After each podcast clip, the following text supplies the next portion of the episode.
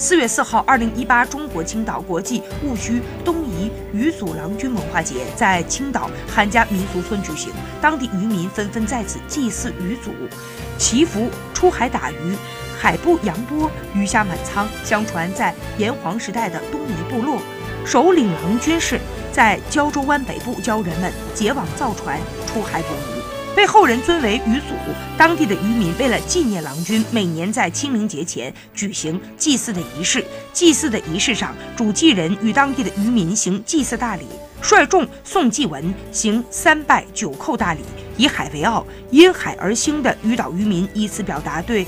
渔祖的感恩。祭祀仪式结束之后，游客可以自由的祭拜。当天，由上百名当地的民间艺人组成的表演队伍，向游客展现明清时期的渔家迎亲、赶驴、二鬼摔跤、杂技等流传至今的民间技艺，体现了红岛历史文化悠久与深邃。